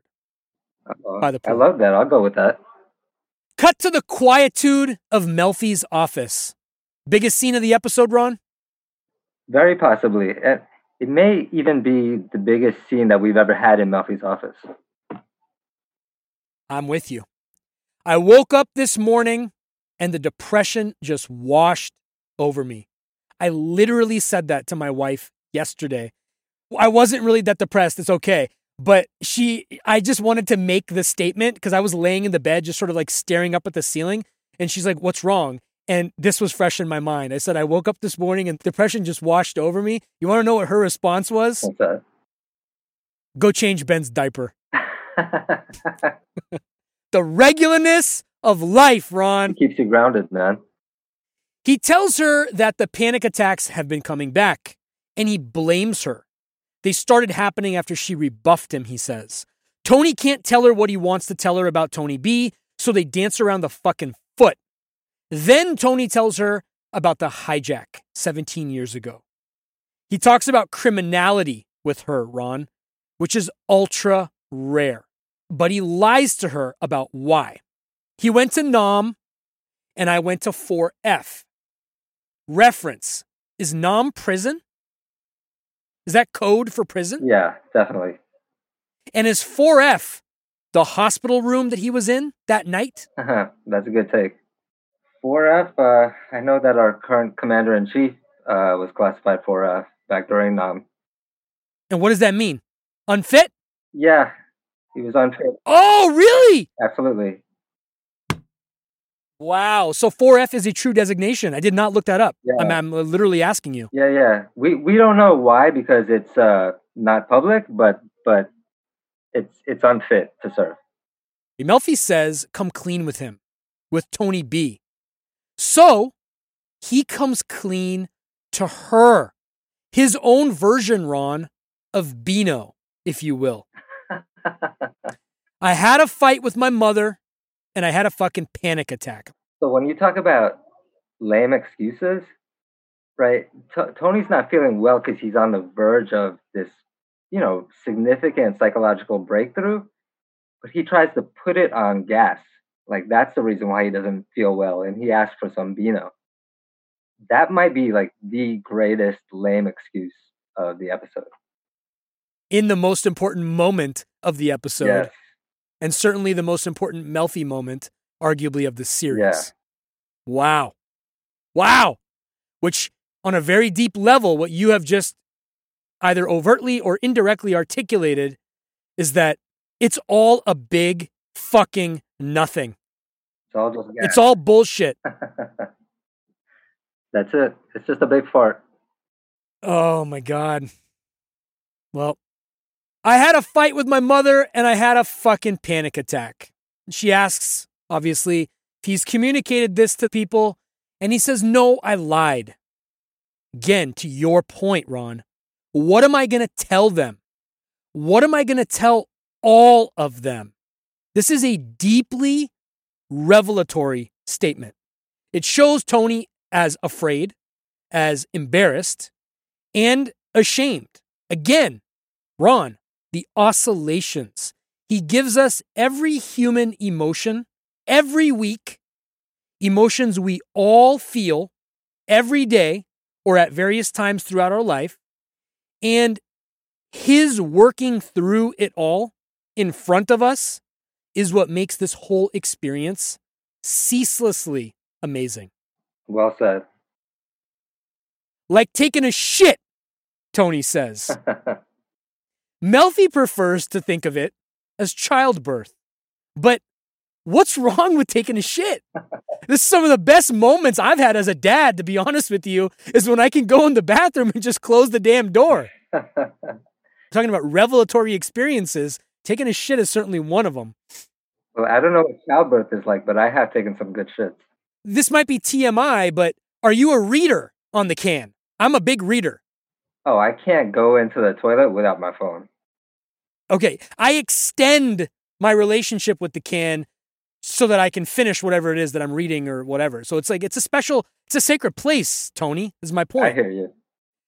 Winding things up, cut to Carm ripping up the driveway. She sees the Escalade parked. Tony's floating in the back, another throwback. Also bookending, right? This notion of heat this episode. Right. Michael Mann over here. Her top, Ron, yeah. the X, symbolic, a scarlet letter of sorts, symbolizing her imminent divorce from Tony, maybe. And then Meadow calls. Finn proposed. We're getting married. Is that what you call it? Classic, are you sure? From Carmela. Ron, Carmela for once can't compartmentalize. yeah. She collapses right in front of us as effortlessly as her counterpart, a scene ago. Mm. The acting is impeccable. The simultaneous contrast of the end of the marriage and the beginning of one is a beautiful thought to fade us out to if I were a carpenter and you were a lady, would you marry me anyway? This version sung by Bobby Darin. I loved your observation, and I want to end on that, that this sentimentality was earned.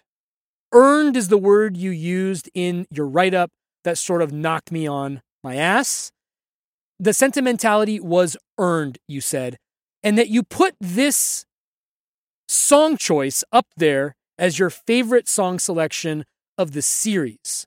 Talk about this earned moment and talk about the song choice and if that still stands for you, please. Uh, it might still stand for me. Um, you know, the what I meant by earned is just that it's it's not mawkish, right? It's not overly sentimental. Like it, it kind of brings a tear to your eye. This this uh this version of the song and it appearing at the end of this episode. And, it's it's a brilliant song choice too because it kind of, you know, it's it's a blue collar love song, right? Like I, I it, would you still love me if I'm working as a carpenter and not making a whole lot of money? So that kind of ties into to uh, Finn working this blue collar job at the construction site. It also ties into into Carmela that does she want to reconcile for the money? Right. You you mentioned the uh, the cross that you can see around her neck. You know, you also see a bunch of gold bracelets there, uh, Mm. gold necklaces. So is it, you know, is it is it is that what the reconciliation is about for her? Interesting you mentioned Carpenter. Well, the song mentions Carpenter. The very beginning of the episode, we see Mother Mary. Uh, oh, And Joseph, if I'm not mistaken, was a carpenter. that's right. That's And right. so was Jesus. come full circle. So if we want to get really abundantly intentional here, Wow. this episode was bookended with religiosity on an unprecedented scale. Yeah, absolutely. You know, and, and it's it's really kind of a heartbreaking scene because you know earlier we had we had we had heard Carmela say to her daughter, "You have options. I have a lawyer." Mm. Right, but just before this scene, we saw Carmela lose her lawyer. So now Carmela doesn't have options or a lawyer. Right? She's looking out at Tony in the pool and she's kind of enslaved here. Right? She doesn't have a way out. I think that's how she feels. I don't know if that's true, but I think that's how she feels. Nailed it. You know, and the contrast between that feeling and the sort of sweetness of the song is it's it's terrible. I mean, it's, it's terribly ironic. You nailed it, brother. Any final thoughts? Did we miss anything? Did we do this episode justice between our Pada Bing conversation and your beautiful Sopranos autopsy write up? Can we put it to bed? I think we got pretty much everything right. The only thing we didn't do, to be honest, is get into the uh, Joe Perry Aerosmith discography, but that would have taken a couple of three extra hours. And uh, maybe that could be a Pada Bing PhD episode that we do where we get into the music of some of these episodes together. Oh man, that'd be great. Sound like a plan? Sounds good. Ron, this has been an honor and a privilege, and it means the world to me. Thank you so much for spending time with me on this episode, and thank you so much for all the work that you've done on Sopranos Autopsy. It is some of the best writing, forget about Sopranos, it is just some of the best writing that exists on the internet. So I appreciate this. I wish you well during this wild and crazy time, and I look forward to seeing you again in person when we get through this pandemic. Yeah, definitely. Thank you, Skip. I had a blast. We'll do this again. Take care, brother. Take care.